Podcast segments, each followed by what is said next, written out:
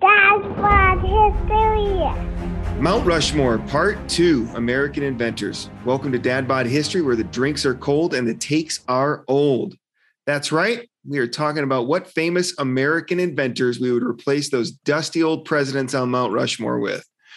But before we get into that, how was everyone's week? Got any stories from the dad front? Yes, we it was spring break for us.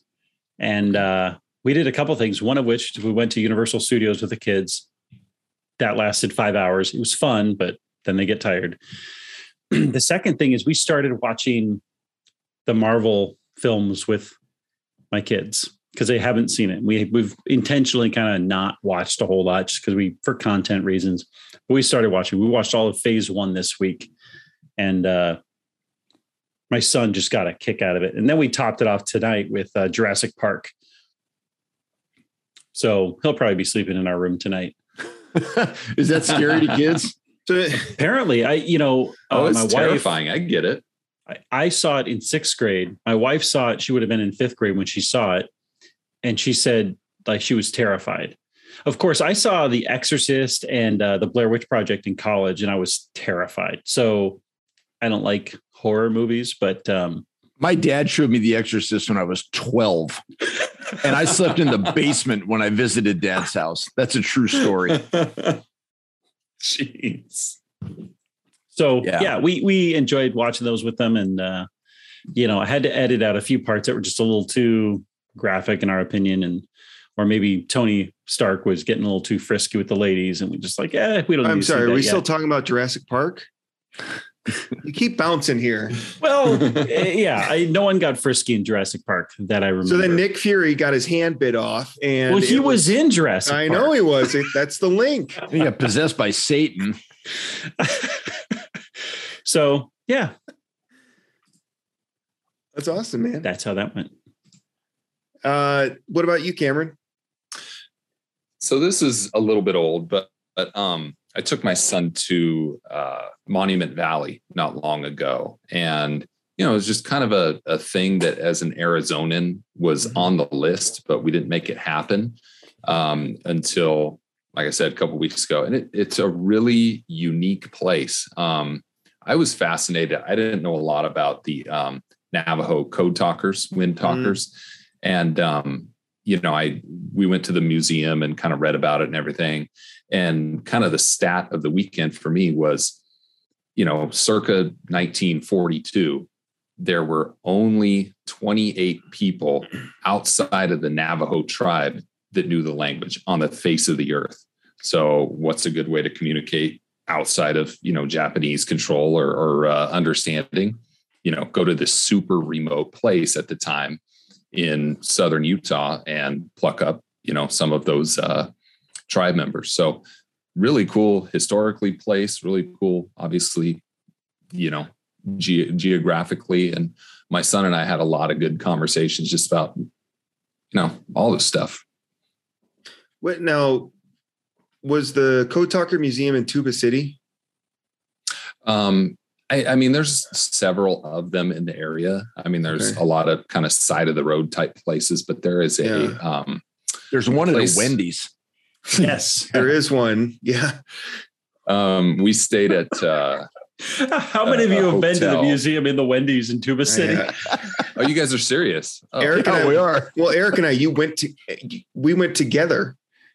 When I moved to Arizona, we stopped at that Wendy's, and there was a Code Talkers Museum attached to it. Now, awesome. So, because I've been there several times on trips with a camp during the summer, and we always stopped there on the way to Durango.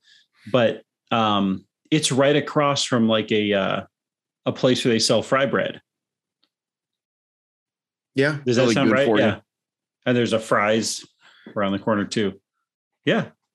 It's in the Wendy's. It was really cool. Very unique part of the country, and it's gorgeous. Yeah, man. When you go there, you can. There's very few places I've been to that you can say, "Yeah, this hasn't changed in 100 years, more or less." I mean, there's been very little change to that area. I was talking to one of the locals, one of the Navajo, and they said, "Yeah, we don't have running water. We don't have electricity." at our house. They had to drive their truck in, truck their water in, literally.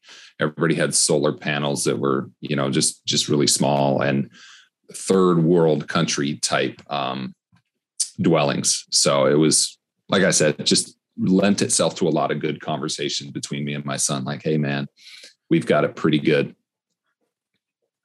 Yeah, I think my wife and I, when we were driving back home from when we were still in Arizona a couple of years ago, we were driving back home and we drove through Monument Valley. And it's just stunning because you have like these vistas, right? Mm-hmm. Like, and it's flat. And then you just see these huge rock formations just crop up out of nowhere. And it's really gorgeous.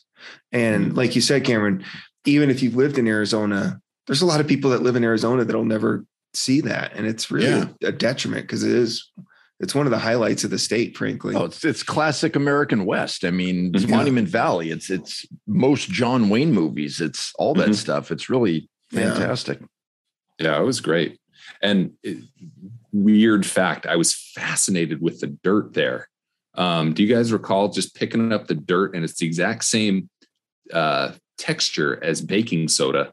It's just red. So you pick it up and you kind of twist it in your fingers. And it's just weirdest thing. I spent a lot of time messing with the dirt. Like, what is up with this guy? He's just playing with dirt. But right.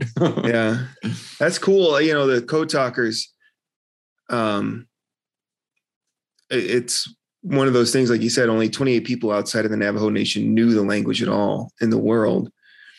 And because of that, I mean, it was decisive in how Americans operated in the Pacific theater. It was a huge part of the war, from what I understand.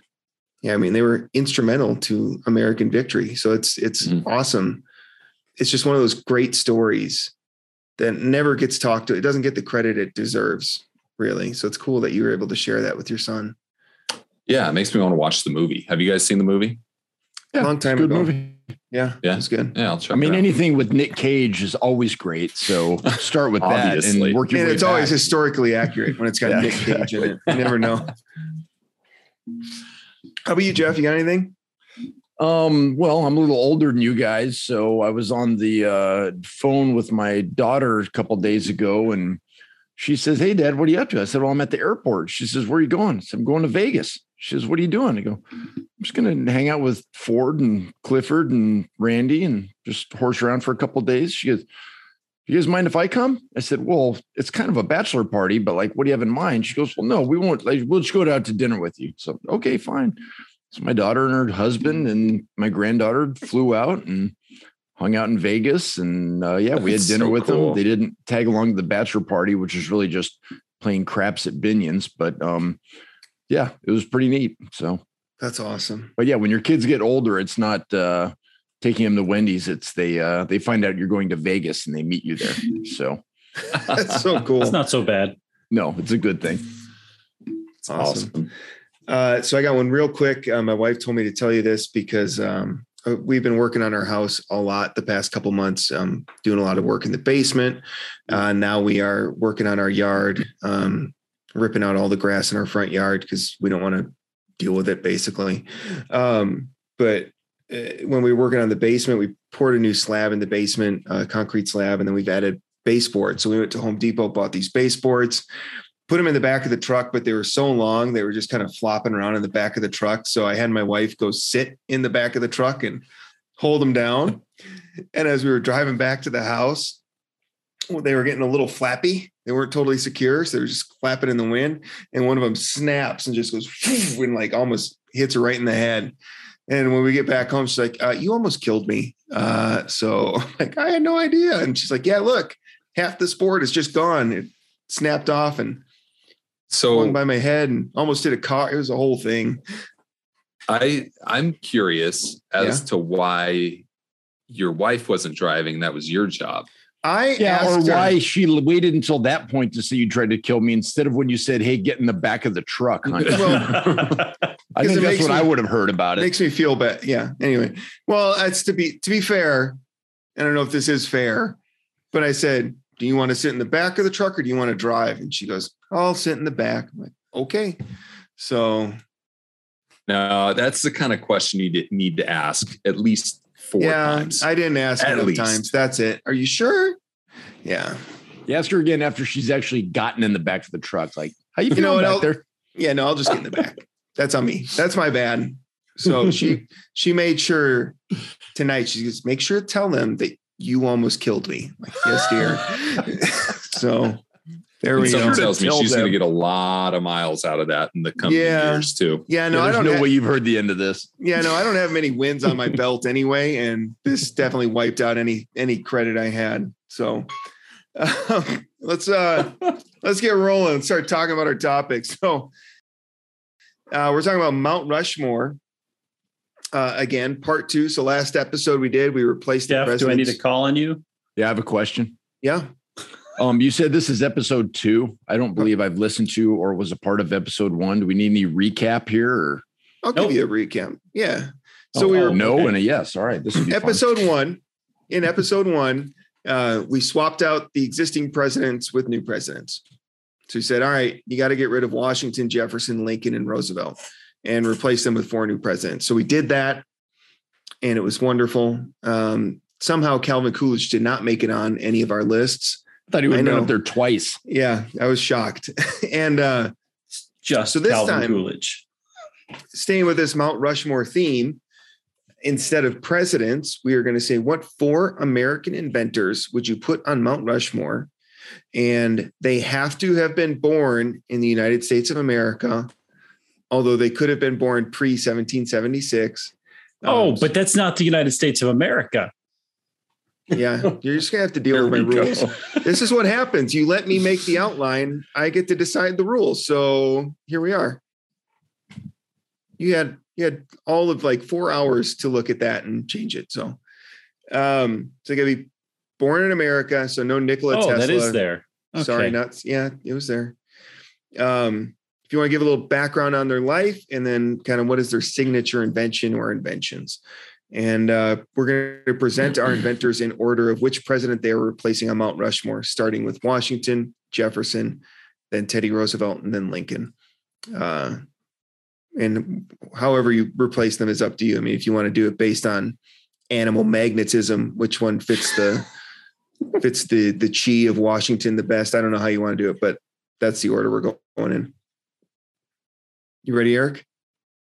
Yeah. Okay. All right. So starting with Washington. So you're going to knock George Washington off Mount Rushmore. What famous American inventor would you replace with Washington? And let's start with you, Jeff. Okay. I've had the least time to prepare, but I'm ready somehow.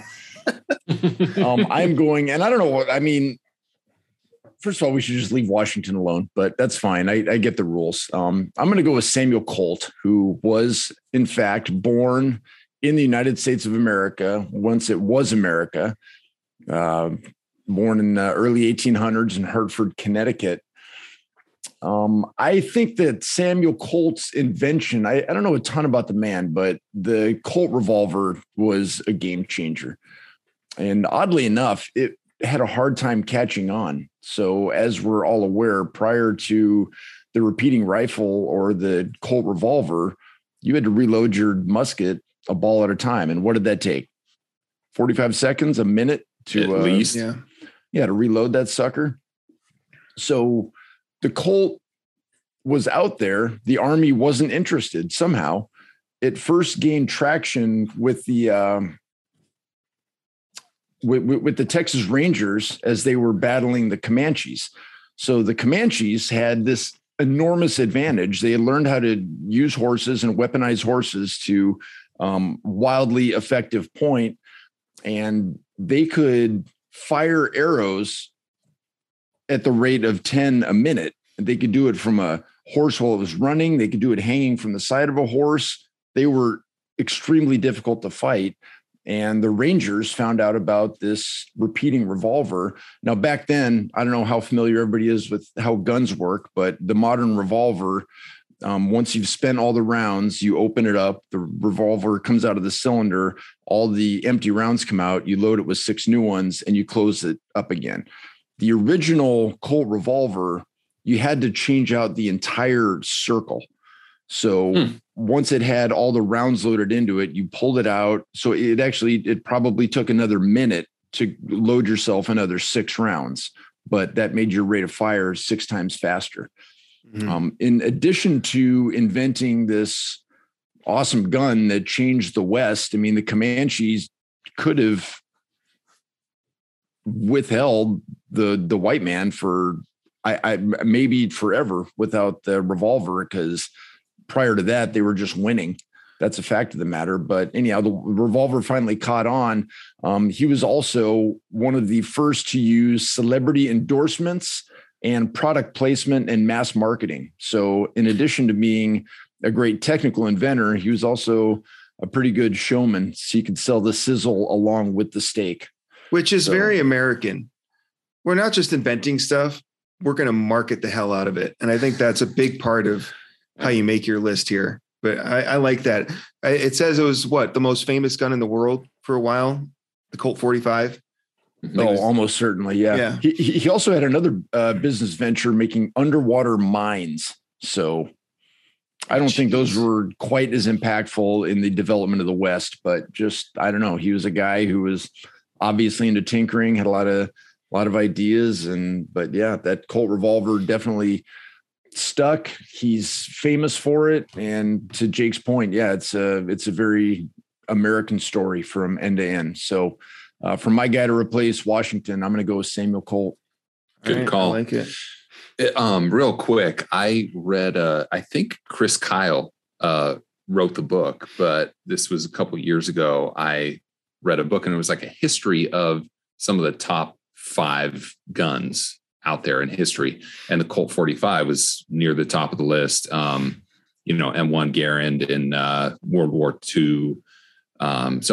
Anyway, really interesting, because like Jeff just took us through, it wasn't just about the gun itself. It was the story of it and what led to it. So I found that a fascinating book. I can't remember the name of it, but enjoyed it a lot.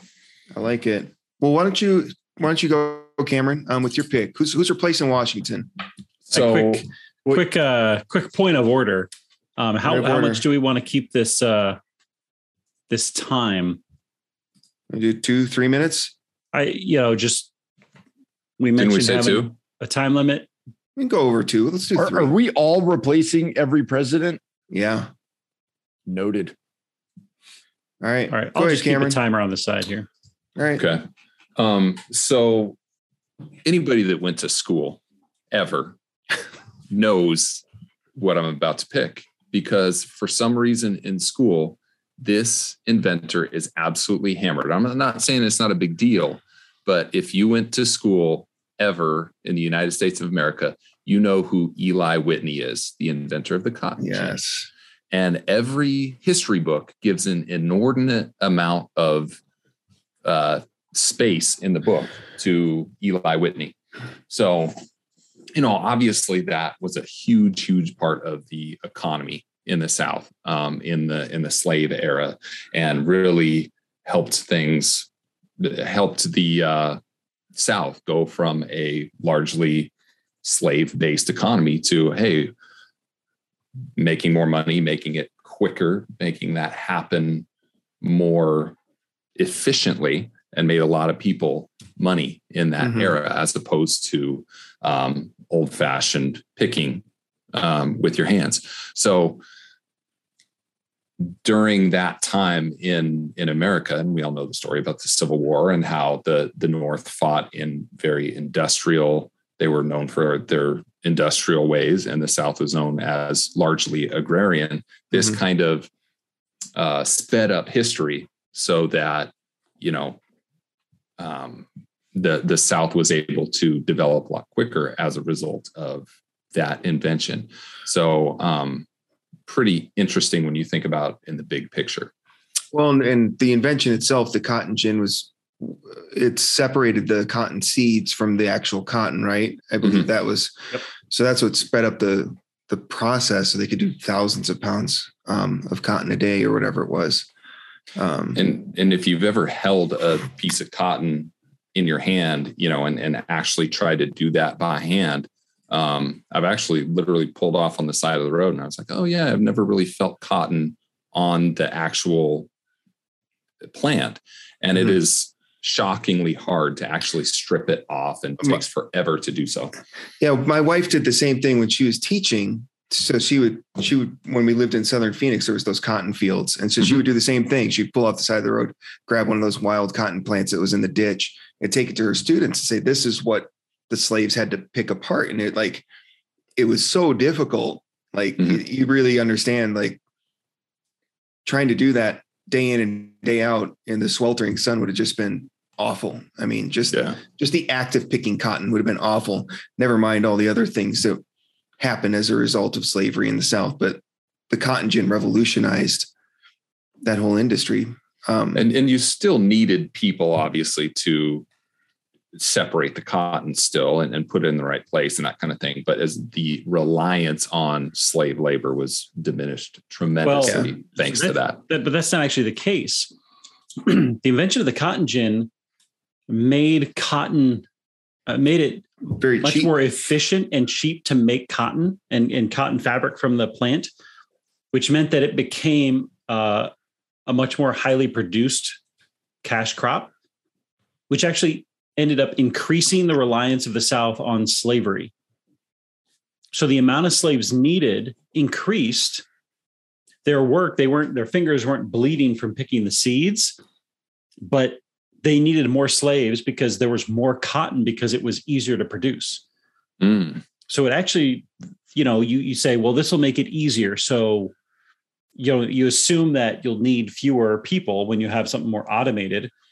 What the unintended consequence was you needed more people because you started producing 10 plantations, 20 times as the plantations got bigger, and they needed more labor. There's more work to do as a result. So it's fantastic invention, helped with the production of this necessary thing to this day, but there is an unintended consequence. Awesome. I like that take, Eric. I remember hearing that, but I don't remember the details of that. So, but regardless, you're right. Eli Whitney, Cameron, is, like you said, if you've ever been in school, you've heard of this guy. I'm like, where is he going with this? And I'm like, oh yeah, Eli Whitney. So the second I'm like, oh yeah, duh. Because that is in every American history textbook in school. Yeah. All right. I'll go with my Washington. And maybe this is on the nose, but I'm going with Ben Franklin. So born in 1706. So he was born before America was America. In what is it? British, sorry. Where? The British colonies. Yeah, that's right. Okay. Not America. Oh, sorry. It was North America. Anyway, some of the things he invented were the lightning rod, bifocals, swim fins. So he invented the fins that, help you swim faster. So I thought you'd like that, Cameron. I didn't know that. That's cool. Yeah.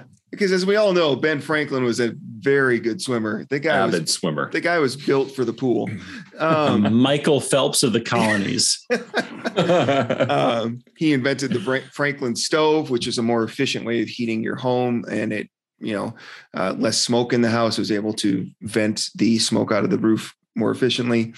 And he also invented the catheter, like the urinary catheter, which I can't imagine a 1700s catheter being comfortable in the least. But he invented it. So, because man, those things are just silky smooth now. Yeah, that's what I'm thinking. Like today in the 21st century, they're not great. I can't imagine what he was. I don't know. I don't even want to think about it. Anyway, the guy, he was a true Renaissance man in the stuff that he invented, from lightning rods to musical instruments to bifocals. I mean, the guy just did it all. And he's the only founding father that wasn't president that everybody thinks was president. So he's at the top of the list there. All right. Eric, do you want to go? So, last time you mentioned something about the reason those presidents were picked, Washington, Jefferson, Lincoln, and Roosevelt. Yes. And Washington, because he was there for the birth of the nation is the reason he's up there. So I had to go with somebody, with an inventor who similarly was kind of born with the nation. And I also chose Benjamin Franklin. He's an inventor who was part of the American founding. And a lot of his inventions, like Jake listed all those, were part of the early American experience. So I replaced Washington with Benjamin Franklin as well. All right. All right. Well, that leads us to Thomas Jefferson. So, Eric, since you went last with Washington, why don't you go first this time around? All right. So similarly, Jefferson, he is associated with the growth of the United States in that, you know, he expanded the United States by like 100% by adding the Louisiana Purchase and part of the expansion of us across the North American continent. So I had to choose somebody that also contributed to America's growth. And originally I did have somebody who may not have been born in the United States, but I'm going to go with Thomas Edison. Thomas Edison, who was born in Ohio, and spent a lot of time in making this laboratory, this invention facility in Menlo Park, which is that Menlo Park. I think there's now a Menlo Park in Silicon Valley. Yeah, Menlo Park was the Cupertino, right, of the 1900s. Yeah, but there is now a Menlo Park in like south of San Francisco as well. And it's named for this Menlo Park, which was this like research facility, right? You know, we know him as this prolific inventor, you know, the electric light bulb, electric light, power distribution, all of those things contributed to the growth. What else do we have? Things like rechargeable battery, and kind of even some of the first motion pictures. So he contributed to all these things that were going to be instrumental in the growth of the United States. And so I chose him because he fits that same theme as Jefferson. So, Edison. All right, I'll go. I also picked Thomas Edison for this slightly different reason. Jefferson is probably of the four presidents on Mount Rushmore. He's the one that's under the most revision or criticism today because of his legacy as a slaveholder. And Edison, likewise, catches a lot of flack because a lot of people say, well, he stole people's patents, his very public fight with Tesla and the way that he would bankrupt his competitors. And so people look at Edison, they say, well, you know, he stole all these inventions. Like, well, he was still an inventor. He still had like 1,000 patents of his own. And you can say that, you know, he pushed people out or bankrupted competitors and stuff like that, but that's America, baby. Like we don't play nice. And so by Edison doing that, it I think kind of fits that Jefferson being the historical take on Jefferson, the historical take on Edison is undergoing a lot of revision and a lot of correction or just fresh eyes. And so I think it fits there, but he was an incredible inventor. As you said, like, the light bulb, the phonograph, the first moving camera, he updated the telegraph, he updated the telephone. Like a lot of people would invent stuff and then he would just make it better. His invention would be making the thing that was invented better. And so, yeah, I got Edison. All right. Yeah, not to ruin the suspense, but I'm going to take Thomas Edison as well. It's hard to revise history. Once something is said, once something is out there, you can't really take it back as well because it's already been discussed and it's already been widespread. So yes, the early part of this recording tonight. Can't take it back. Exactly. Yeah, it's out there. So, I mean, was Tesla maybe a more intelligent guy? Yes. I mean, that guy was an absolute genius, but he wasn't the businessman. He wasn't the marketer that Edison was. He was a capitalist, like you guys said, and he really benefited from that in his name. You know, literally, there are entire power companies named after the guy in Southern California. I mean, Southern California Edison is ubiquitous all throughout there. I mean, every single town in California is called, you know, has Southern California Edison as their power company. So yeah. And there's something to be said too for, taking something and making it better. Sometimes it's not the most inventive guy or the most biggest dreamer or whatever. It's the practical guy that can say, hey, this telephone is not working quite as well as it could or should. Let's tweak it and improve it and make it better and make it a lot more widespread. Sure. When I think about Edison too, I think about the famous quote that, you know, so many of us know applies to inventing, applies to life. You know, I want my kids to be able to think like this. And it says, many of life's failures are people who did not realize how close they were to success when they gave up. I have not failed. I've just found 10,000 ways that won't work. So cool. So poignant, applies to so many different things. And, you know, I need to think more like that. Sure. Yeah, that's a great way to look at it. It's a great outlook is, you know, you only fail when you quit. Everything else is part of growing and learning. And I think that's a good outlook on life. Amen. All right, Jeff, are you got anybody different or is it going to be an Edison sweep? Nope. I'm going Jonas Salk, born 1914 in New York City, famously invented the polio vaccine, which I didn't realize how recently polio was a problem. That vaccine didn't come out until 1955. That's inside of my mother's lifetime. So my favorite thing about the Jonas Salk story is he clearly invented the vaccine. He was the man behind the research. His name was all over it. He deliberately declined to patent the vaccine so that it could speed production and distribution around the world.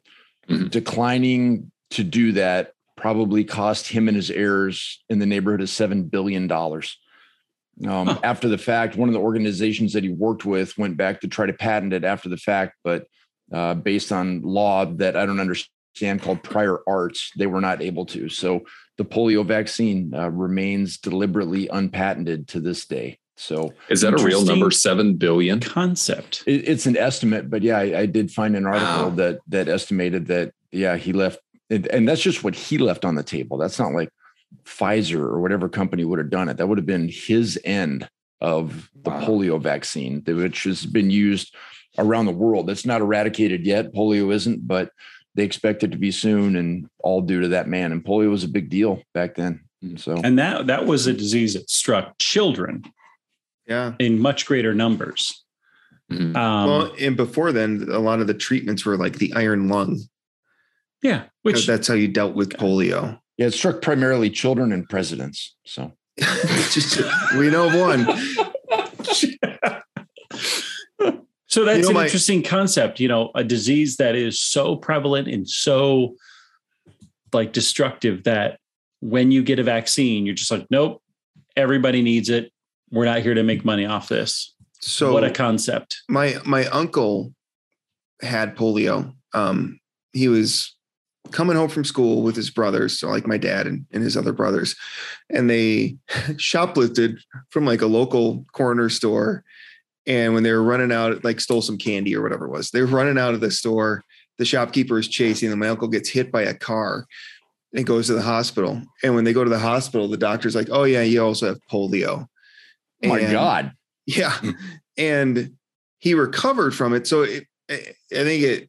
a lot of people think, well, once you get polio, it's like a death sentence, and it's not, but it did kill millions. Like, and so my uncle was able to recover from it. He started running. There was a lake by his house. So he just run around the lake every day as a way to stay strong, but he had polio, but he was able to recover from it. But what year would this have been if you had to guess? It would have been in the late 50s. So right after the vaccine came out. All right. And so that was the thing is like up until then, because he was born in the 40s, I think he was born in 49. So up until then, you know, like, could you imagine having a kid and the doctor saying you have polio and like trying to deal with that as a parent and obviously deal with it as a kid? Like it would have been like, oh God, is my kid going to die? Is he going to be in an iron lung? And then after the 50s, because of Salk, the whole outlook changed. And now just get a shot in the arm and you're okay. Yeah, it seems so long ago. So here it is. One generation prior to you, it bit your family. Yeah. Mm-hmm. That's amazing. Yeah. I had a teacher in grade school whose daughter was in my class, and he had polio as a kid. And it caused him, he needed like, he had to like get braces on his legs for a while. And he got sent away from the Catholic school, ended up at the Lutheran school because they would take him. They'll take anybody. They will. Lutherans. All right. Cameron, why don't you go first this round? So we're replacing Teddy Roosevelt. Who are you going to go with? So I think the one that sticks out, you know, outdoorsman, national parks guy, very big on, you know, enjoying. He's a Rough Rider. He's a tough guy. He was a soldier, Samuel Colt. So Jeff kind of already went through it, but I don't think that our country looks the same today without the invent of the Colt 45. Like Jeff said, the natives probably would have held off, you know, the settlers a little bit longer, maybe indefinitely. And, you know, how much differently would those people have been treated? You know, you look at, and another thing about my Monument Valley trip is, you know, you look at a lot of different groups of people who have been wronged over the years and over the centuries and whatnot. And it's not a contest, but the Native American people in this country and what they have endured and what they continue to endure has been a travesty. Just in talking to, you know, I had a great conversation with one of the Navajos at Four Corners, and to hear him talk about what's happened for generations there. Yes. You know, the idea of reservations and putting all of the Indian people on a reservation in exchange for, hey, free housing for life. And here's this house that you get to live in for free, but a lack of ownership there really is a great way to hamstring a people for generation after generation, because how do you build wealth? You know, not always, but a great way to build wealth is through real estate, and you can pass that along to next of kin. And, you know, for people that aren't able to own anything, and the BIA owns everything on the reservation, really, really sad. So I know I went on a little bit of a tangent there, but that was an absolute huge change for history in the, you know, treatment of the native people.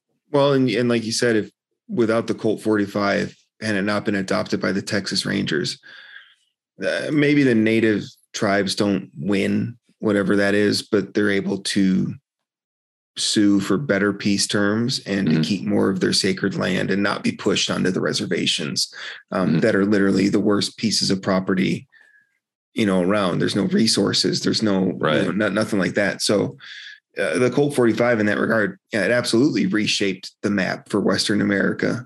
But one of the consequences of that is many, many Native American tribes suffered greatly as a result of that. And like you said, still suffer today. So it's a lot of these inventions, like they're great for technology and progress in one regards, but they can be awful in some other regards. Oh, there's always unintended consequences. Yeah. There's always there's a dark side to most of this stuff. Yeah. Right. Yeah. And I think that's one of the cool things about history is you understand kind of the other side of it and the dark side of it, or the unintended consequences like you talked about. And I say this all the time, but I have a tendency to oversimplify things. And, oh, you know, if I was living in that time, why didn't I, you know, why didn't they just do that? Or why didn't the Jews stand up to the Nazis? Or why didn't the, you know, Native Americans say, no, I'm not going to do this. And it's way more complicated than that. When you look at not just the invention itself, but what it led to and how it's used, how it's shaped today. Yeah. All right. Good pick. Eric, why don't you go next? So we're replacing Theodore Roosevelt, right? Yes, sir. At this point. So he is associated with the development of the United States. And so I had to kind of dig around for someone that I thought would be really great at kind of like developing something that's new, something that's like going to grow us into the next area. One of the people that came to mind was Steve Jobs, but technically he's not much of an inventor. He didn't do a lot of the inventing. He Steve told Wozniak. Other people what to invent. Yeah. And he knew what needed to be invented or how it could be marketed. Like that's part of it. Steve Wozniak was another person. Bill Gates, you know, these are people who invented some things, created some things. So I was like, you know what? I'm kind of in that arena of computers. So I'm going to go back to somebody very, very special. And that is Grace Hopper, Rear Admiral in the United States Navy. She served during World War II. But what she did in World War II and shortly thereafter was she helped develop the first computers, the first ones that they made, the ones that they developed. You know, she was a mathematician, the ones that they developed at the end of World War II. She created a compiler, which helped bring the code together. But the most important thing she probably did was she invented COBOL. COBOL, which is common business oriented language. She opted to create a computer code, a language that was based on English rather than machine code or assembly languages. So that means you would use words in the code that were based on English, like compile or if then statements. And so basically every computer language we have today stems from COBOL, and without her work, the United States does not become the jumping off point for computer science and computer development in the way that it did. So, I forgot a couple of background things. She was born in the United States in New York City. She is buried at Arlington National Cemetery. As she should. And she also found the first bug, not the first bug, but the first bug when they were working on a Mark II computer at Harvard. She found the moth that was actually inside the computer and debugged it. And that moth is now on display at the Smithsonian. That was the first computer bug? Was a moth? Yep. So they had used the term bug before that, but that kind of popularized it. So. All right. What is her name? Grace Hopper? Grace Hopper. Rear Admiral. When was she Admiral? Like, what was it during World War II or after? So she was a Rear Admiral from 1983 to 1985. Oh, okay. She was in the Navy for a long time.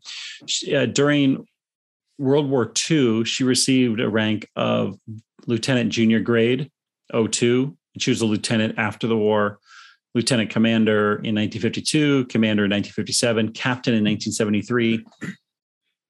So not only she was an inventor, but she was a pioneer in the Navy for women. Yeah, and she has a lot of awards. Yeah.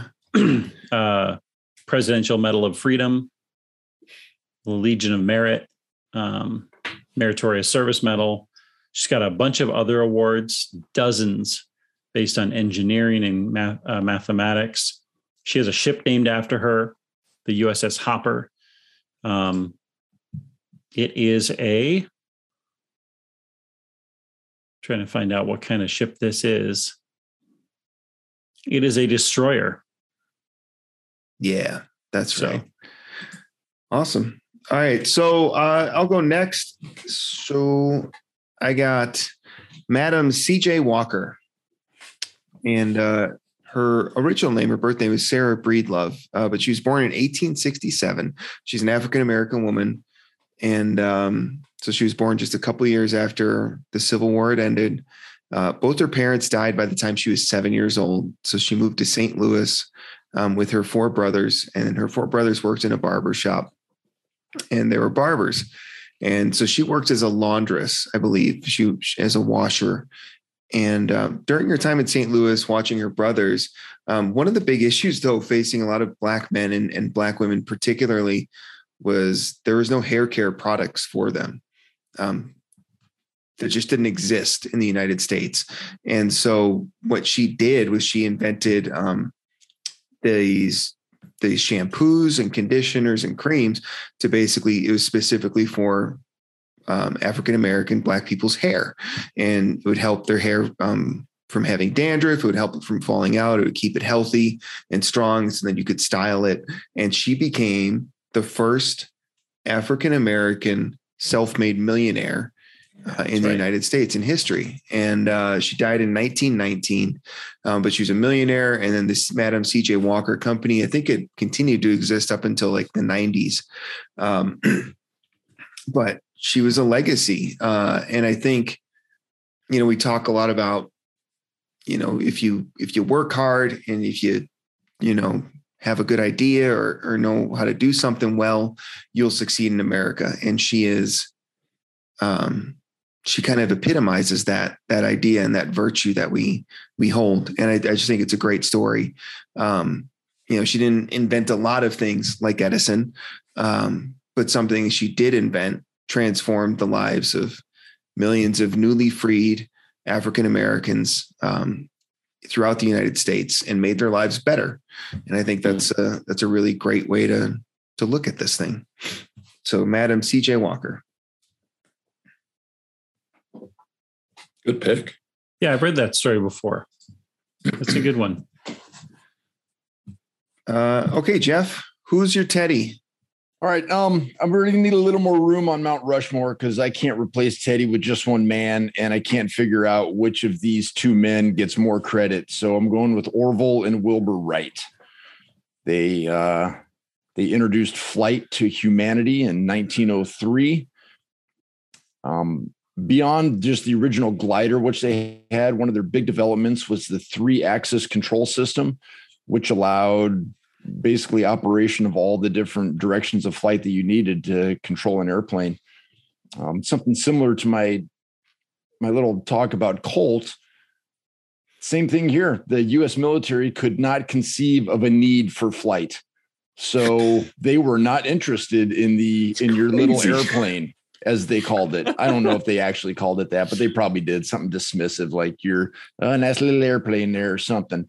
Anyhow, they didn't want it. The Wright brothers tried for years in vain, and eventually they caught interest over in Europe, and they were about to sign an exclusive deal with the French to develop this into the first French Air Force. Then the American military got interested. The U.S. government wrote legislation to basically force them to sell it to the U.S. military, and they came back and did. But we don't want it, but we sure as heck don't want the French to have it first. Right. That's really what it came down to.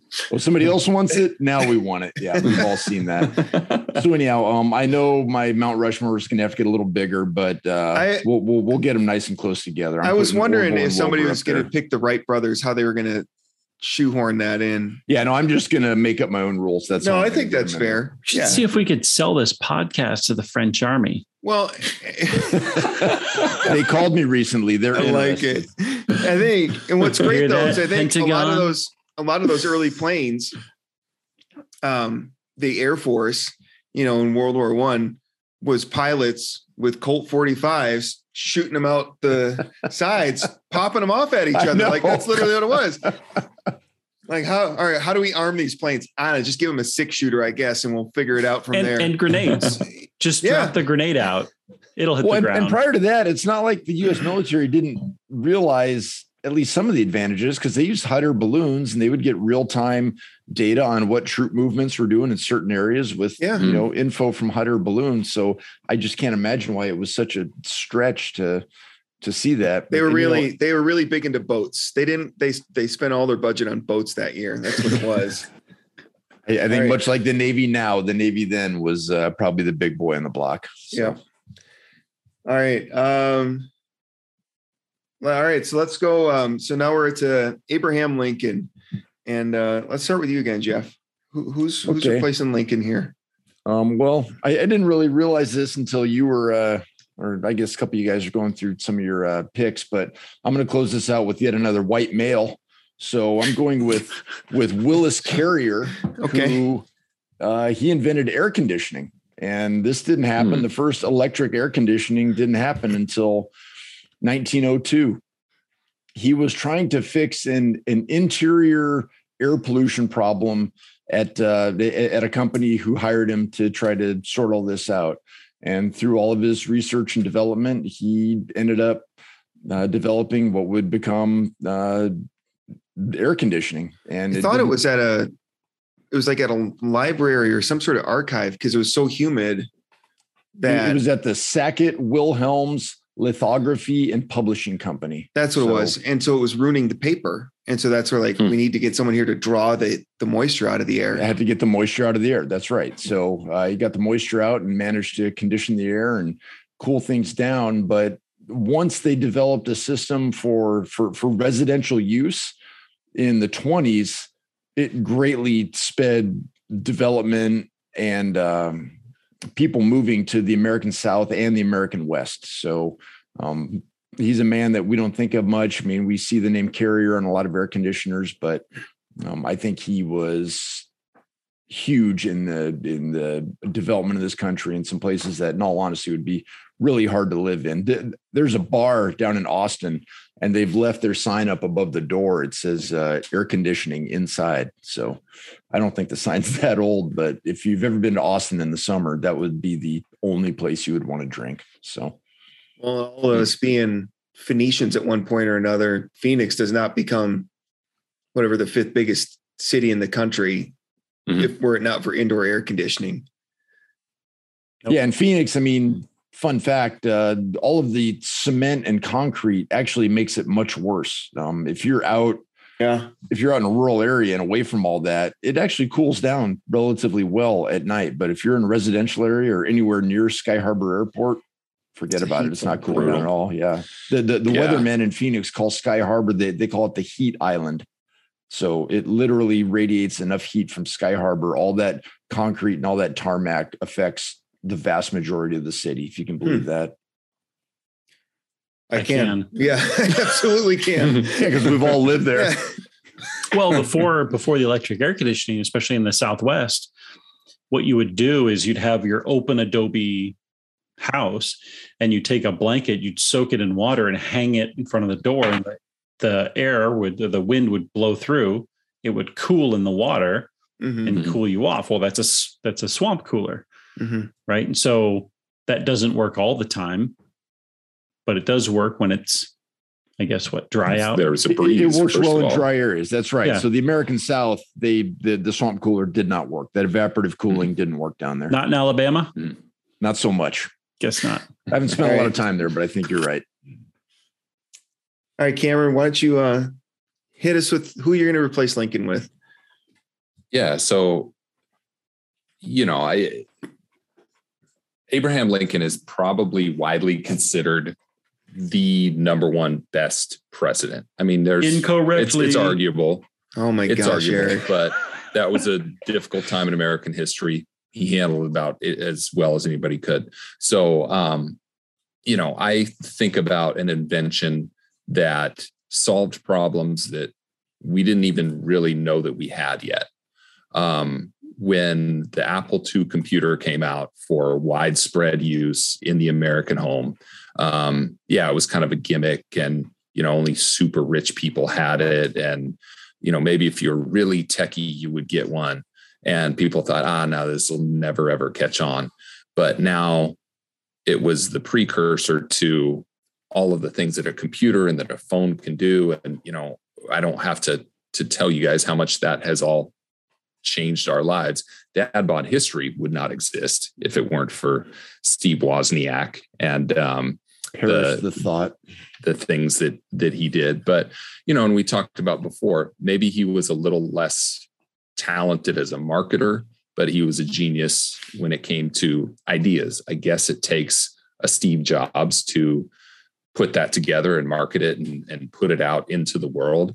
But without Steve Wozniak, our lives today would look a lot differently than they do now. Everything, you know, it's amazing. Prior to this podcast, I was texting you guys in a panic, like, hey, I've got to go get a new router. I don't have internet. I'm dead in the water here. And it was shocking how many times my wife and I said, oh, this is a hassle. And we were without internet for an hour, maybe two. And how do we live? Yeah. Exactly.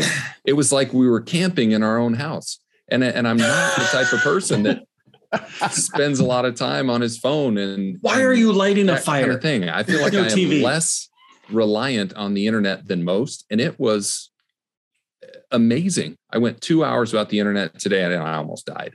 So Steve Wozniak is a huge inventor. You look a little peckish. You should. I think you should do a little surfing just at the end of this episode to get all caught up. Yeah. Yeah. Thank you. Thank you. I don't know what's going on in the world. My Facebook feed, it's all messed up. So thank you for that. LeBron is in the news. I've got to catch up on my LeBron gossip. All right. I'm going to go next because my guy has already been picked. I'm going with Jonas Salk as well. I think he cured polio. He should be on a mountain because it saved millions of lives. I don't think we need to revisit how incredibly important the polio vaccine is again. But Jonas, let's talk about curing it for free. Yeah, I know. He gave up generational wealth, billions. To do the right thing?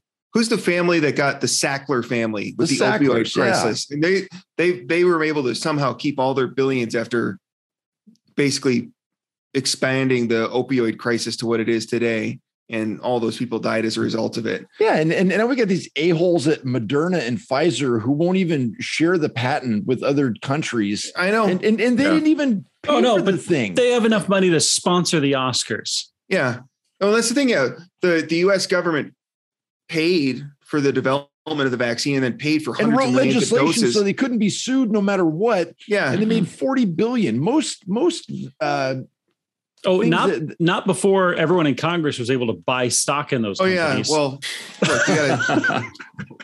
and usually when these big pharma companies come out with a new drug, they spend it's more than half of the money on marketing and litigation protection. And they had none of that. They had 40 billion free and clear last year.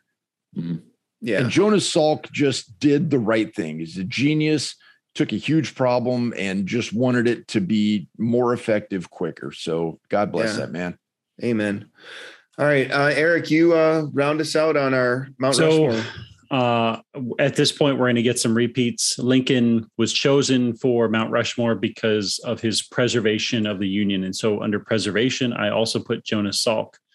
He did something that saved not just a lot of people, but possibly an entire generation.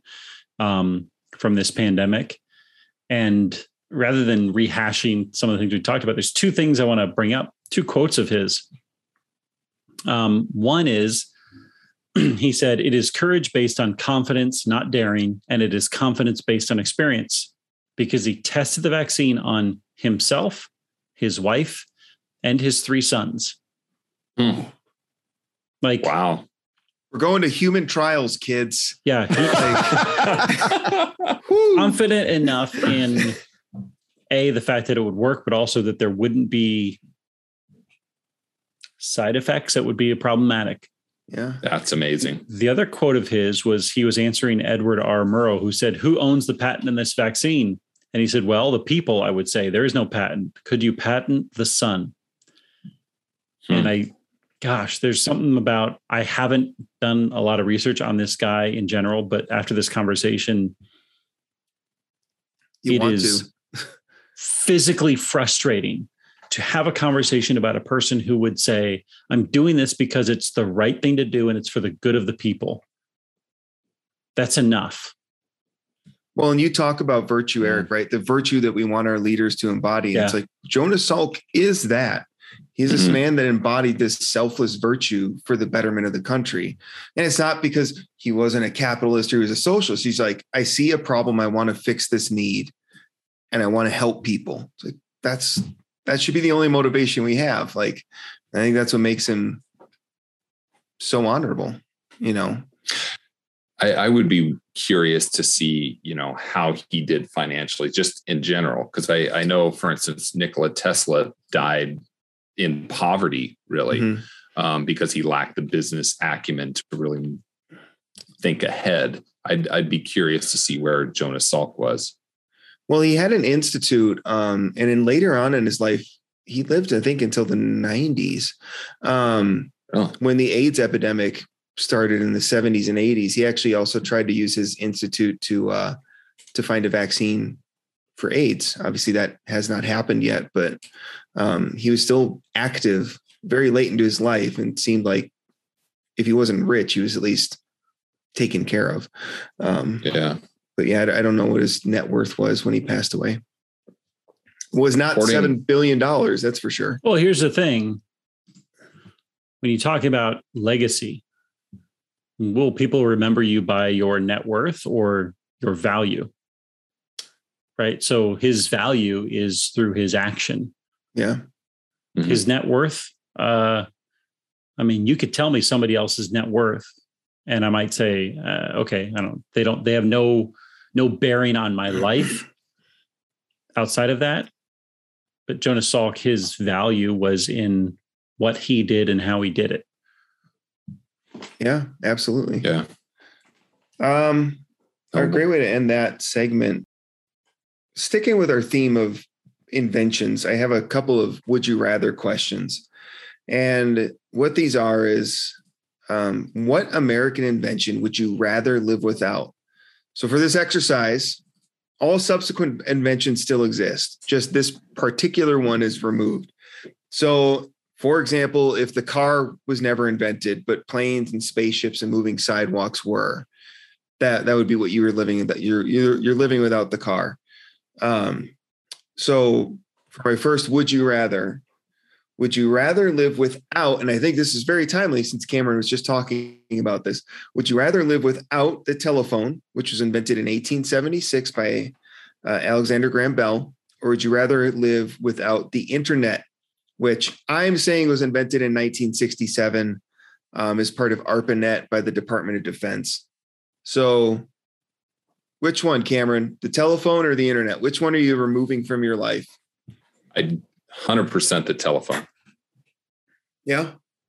100%. Well, now, of course, but what about in the 2 hours ago? If you would ask me at lunchtime, totally. No, in the 90s when it was just email and dial up and. Yeah, that's a good call. You know, when I was in high school, I remember we got the dial-up internet and I thought email was dumb. And I thought, you know, why would I do this? And now I send 100 emails a day.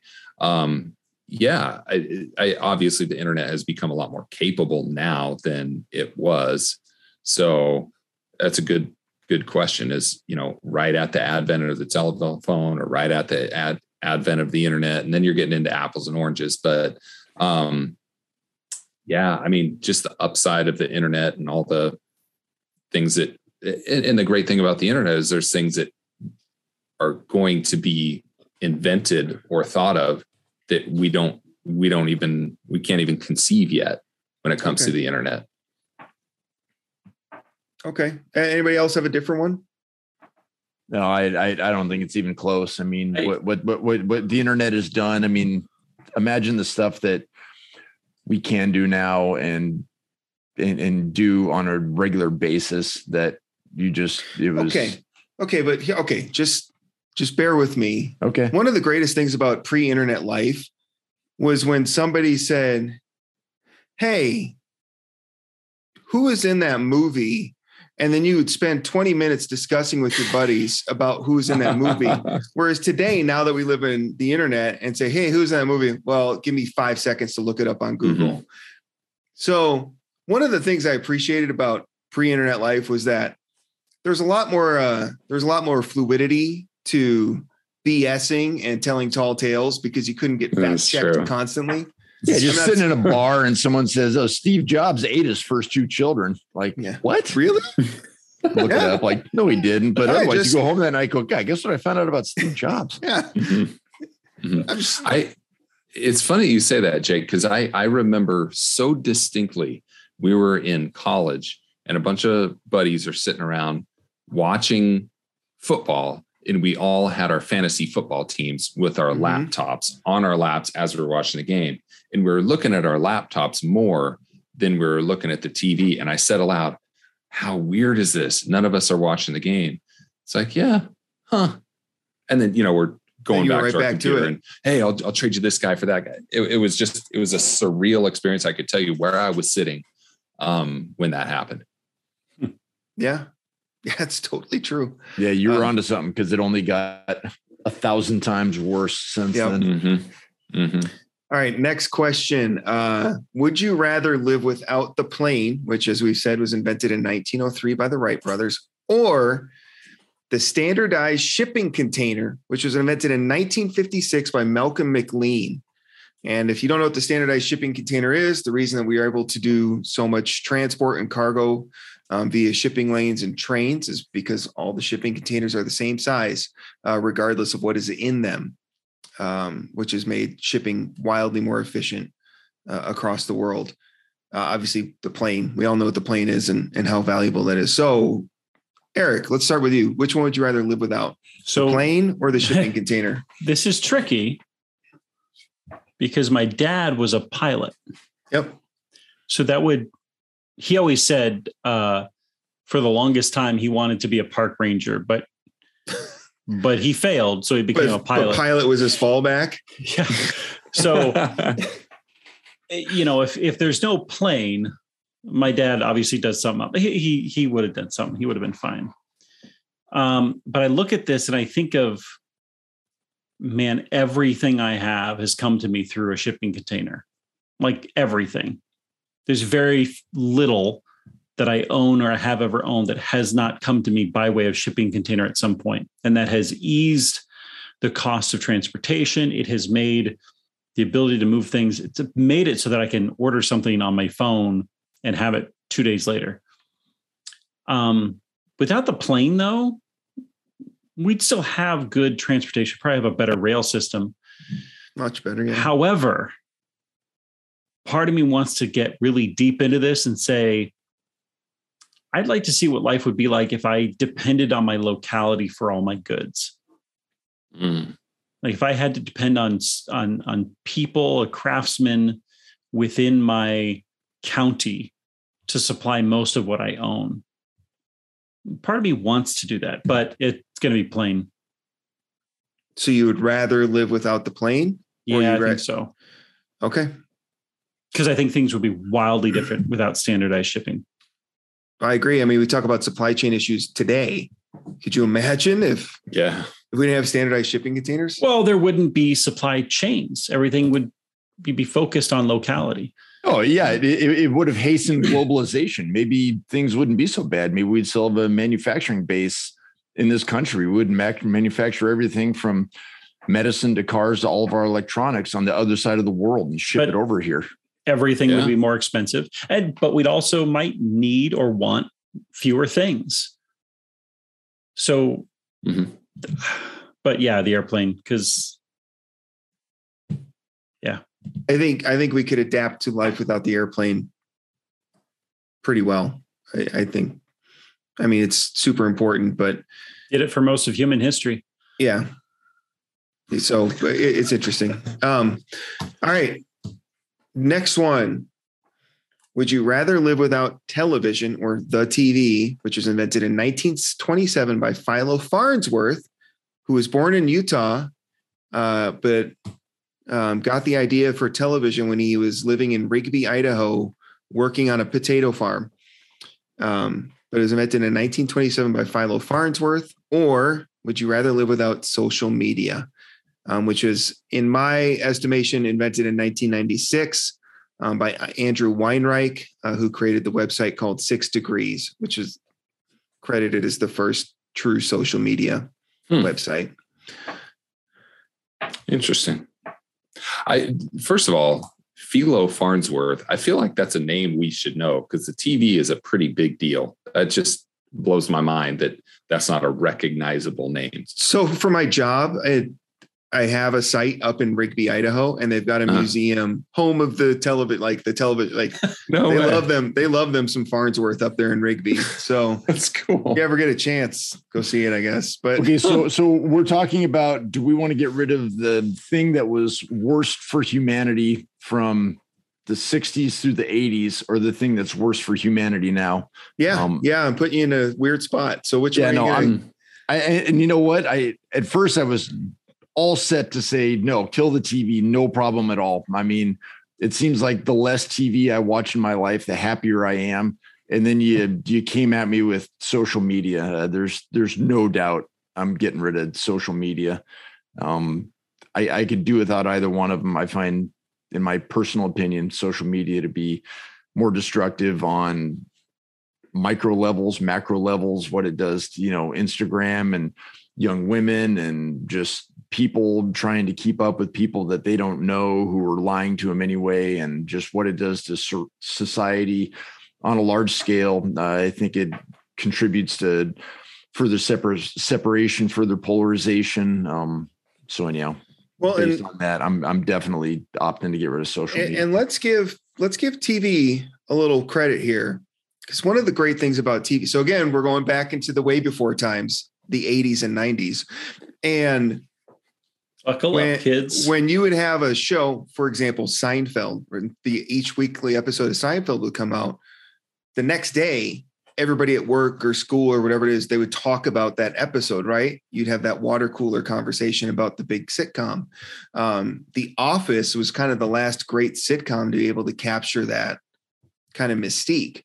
But now, with everything streaming and all these, web-based services, everything, Netflix releases entire series in one day. So you don't have that same weird community vibe that you would have. You'd go watch TV at home and then you'd go to work and you'd talk about what you saw last night, or you would, Sunday night football or Monday night football would have that same impact, that you don't necessarily have with social media, because social media is constant in everything and yet somehow nothing. That's a good call. So Jake, I have a question for you specifically. For years, I've been trying to turn you on to the show Breaking Bad, and you have absolutely refused. Yeah. On what grounds I'll never understand. But here's my question. It was too close to home. It was about a renegade science teacher, and it kept cutting too close. That's why. I should have thought of that. Sorry, what were you going to say? So here's my question: would it have been easier or harder for you to take that stance if that was simply on NBC or just television? So we have the Farmer Five. So it's one of 3 or 5 stations that you can watch. Right. Farmer Five. So circa 1982, are you going to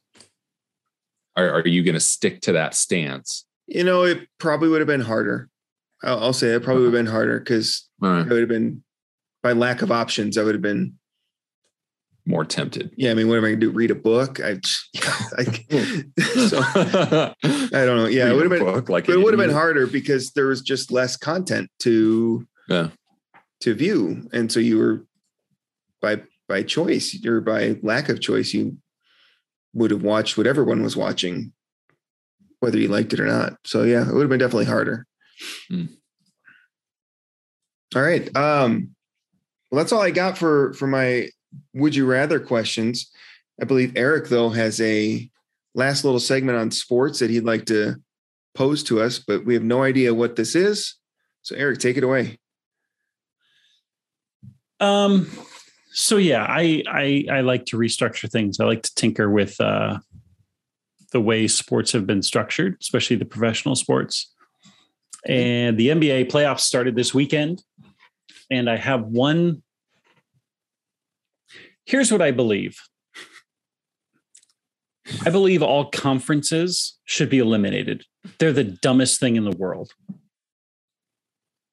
There's no reason or we have to still pit AFC versus NFC in the final game because you might not get the best two teams. There's no reason there needs to be an East and a West conference and everything else. There's no reason in baseball you need an American League and a National League. And don't give me the designated hitter. Like that's just, can you just standardize your rules, please? I believe they have. So you don't need those conferences anymore. You don't need the leagues. Like it is one league, whatever. So the NBA playoffs starting, they should just seed it 1-16. We know they need fewer games. They're at 82 games right now. If you just went to no conferences, so you play everybody in your division 4 times, it's 16 games. You play the other 25 teams twice. It gives you 66 games. You have fewer games in the season, and then just seed it 1-16. If we did that this year, here's what it would look like. You'd have the Suns playing the Hawks, 1-16. You'd have the Grizzlies versus the Cavaliers, 2-15. And this is without the play-in tournament, which I love because the Clippers got eliminated.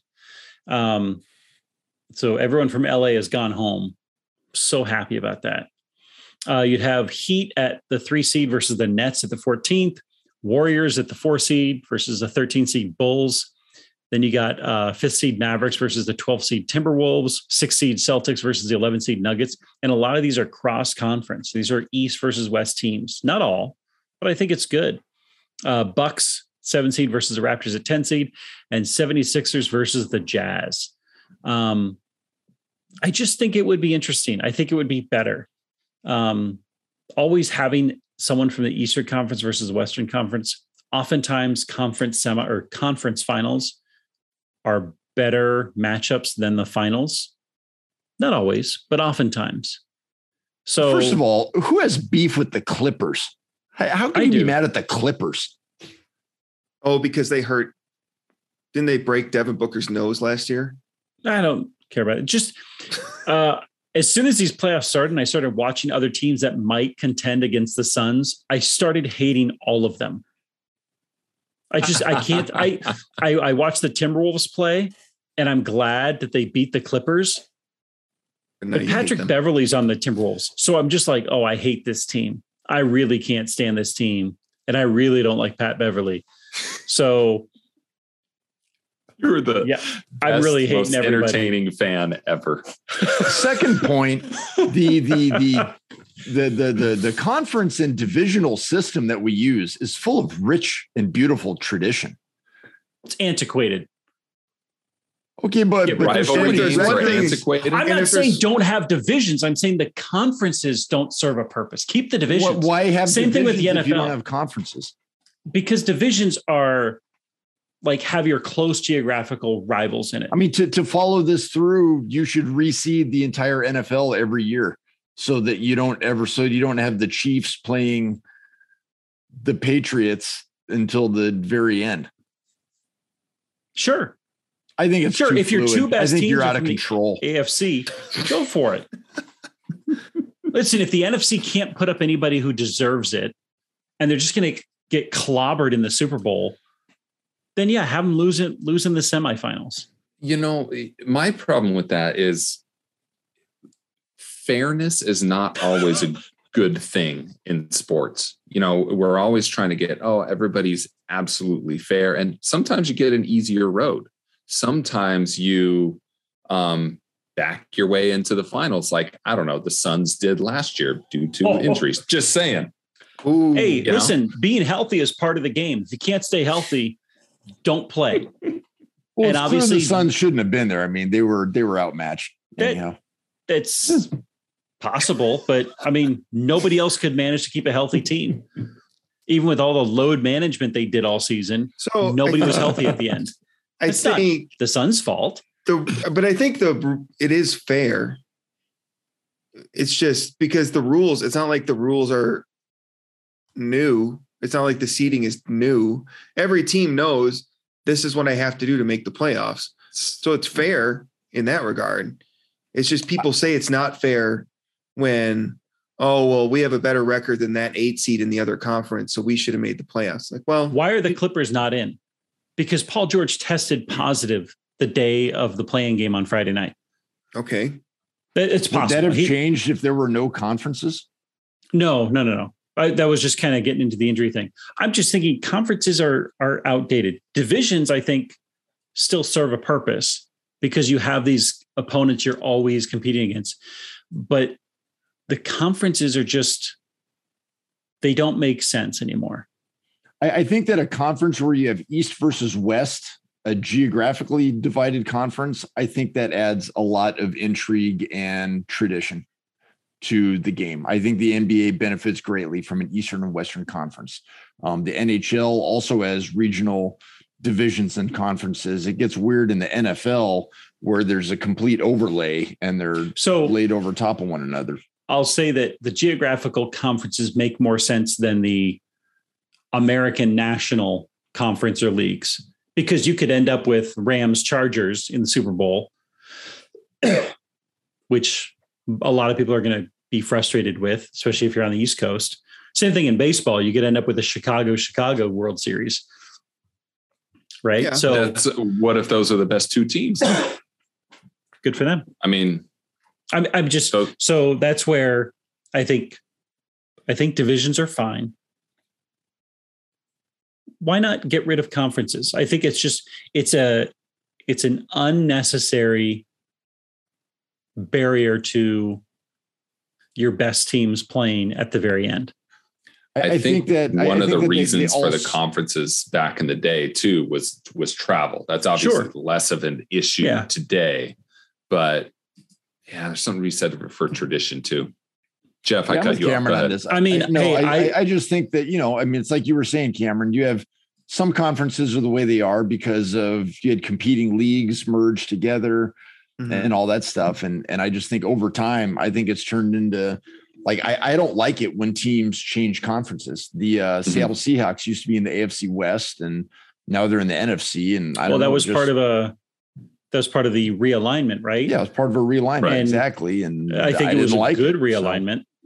Overall, because what it did, it made everyone have 4 teams in every division, made everything kind of equal. You had parity. You didn't have this odd kind of like 16 teams and 14 teams. That was good for the league. This is just a realignment that I think would be good. Plus, I mean, if there's ever a good reason to do something, it's because we've always done it that way. I love that. Well, I hear what you're saying, but one, we've always done it this way, but I'm with Cameron. I think it adds a lot of history and tradition to the game. I think you start taking all this stuff out in the name of fairness or what's the point? And I think that the leagues suffer if you get rid of that. I personally believe that. I hear what you're saying about mathematically, it makes more sense. I think you lose a lot of drama and tradition. And I think it would be a net negative personally. Well, and I think in the NFL, their solution is not get rid of the conferences, which used to be 2 separate leagues, but they expanded their wild cards. So they just expanded the seeding and said, this is our solution. It might not be a perfect solution, but it is a solution. It adds a little more parity to the playoffs than a loaded. At the end of the year, the best team always wins. The best team, it may not be the best 2 teams in the finals, but the best, most deserving team wins the championship. Yeah. The Bengals can get to the Super Bowl. Nobody thought the Bengals were winning the Super Bowl. So. Yeah. Well, and that's another thing is, at least in football, watching conference championship games are so friggin' exciting because you have that history there. Yeah. And so if it wasn't the conference championship weekend and it was just the semifinals weekend, I agree. I don't think it's as entertaining. I don't think it's a huge hit, but I prefer it. I think I prefer it better this way. Yeah. I think I prefer it this way. But for the NBA, let's do it. Let's go 1-16. No conferences. Because no one's really, and what's the point of having a play-in game at the ass end of a run of teams? I mean, what a joke. You're going to play in to be the 8 seed, the 7 and 8 seed. When was the last time a 7 and 8 seed did anything like the Nuggets? I think they beat the Sonics in the 90s as an 8 seed. And then they took the Jazz to to Game 7, and that was great, but there was no way they were going. That was anywhere. 30 years ago. There's an argument. When was the last time an 8 seed beat a 1 seed? When was the last time even a 7 seed? I think that's happened more recently. Has beaten a team, especially in 7 games. Well, in the NFL, it's not unusual for a wildcard team to win the Super Bowl. No, that's not unusual, but there's 1 game. So the NBA, you have a 7-game series in your first round. So that's where I'd say another restructuring I would do is go back to the 5-game first round. Yes, I agree with that. Because then you get some upsets. The Suns were #1 in 1993, and the Lakers got up on them 2-0 in the first round. And that was famously Paul Westphal said, well, we're going to have to go there and win on Thursday. We'll win there on Saturday, and then we'll come back here and win it all on Tuesday. And then they did that. And then the Suns went to the finals and lost to the Bulls. So, but the 5-game series allows for those upsets. I think what we need to do is get rid of all this, and we have a selection committee of sorts. And that selection committee meets behind closed doors. They assign a certain number of points to each team, and you get like a former Secretary of State to be in charge of it. And then what you do is they tell us who deserves to be in the playoffs based on their own. That's a harebrained idea. Their own cryptic mathematical. I'll tell you. Just pick 4 teams though, right? Yeah, just 4. Only 4. Let's add this to the list of things that Europe does better than America. And I love America. But in the English Premier League, if you suck bad enough long enough, you're out. I love this idea. I love relegation and promotion because there's no reason the Buccaneers should have been in the NFL for as long as they have been. They've been pretty good here lately. They should have been gone a long time ago. And we should have brought in Alabama or whoever else we were going to promote at that point. But yeah, I agree. Yeah, I love relegation. Like if you're just so bad for so long, because then you get organizations like, I'm sorry, Eric, like the Arizona Cardinals, like, yeah, you're right. Or the Colorado Rockies. Like they treat their fans terribly. They don't deserve to be in Major League Baseball, in my opinion. I'd love relegation. The problem is structure, right? So in the Premier League is its own entity and the clubs are invited in.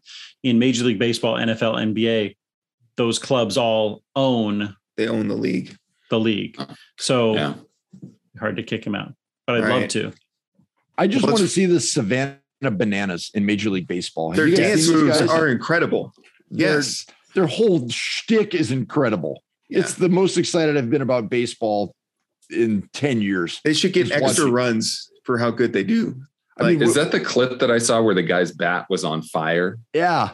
Yeah, that's cool. There's one other team in Savannah called the Party Animals, and they wear like the tuxedo t-shirts, and they're awesome. And they have their own set of rules when they play. It's called banana ball. And I don't know all the rules, but one of them is if a fan catches a ball, you're out. Right. So that's right. There's stuff like that. There's incentives to have an inning be as short as possible. So the ball's just going back and forth between the catcher and the pitcher, and they're strike 1, strike 2, ball 1, ball 2, you're out. You get the next guy up. The guys come up, they introduce themselves. They carry a microphone into the box during the play up music, and then they toss it back. It's a lot of fun for a sport that needs some new ideas and some fun. I can't think of a sport that needs more fun injected into it than baseball, but the bananas are awesome, and they sell out every game. Huh. I'm down. Yeah. All right. Well, let's wrap this up. So thank you guys so much for joining us for tonight's episode about history. I hope you guys all enjoyed it as much as I did, and make sure you like, subscribe, follow us wherever you get podcasts, and thank you so much and have a great day in history. See y'all next week.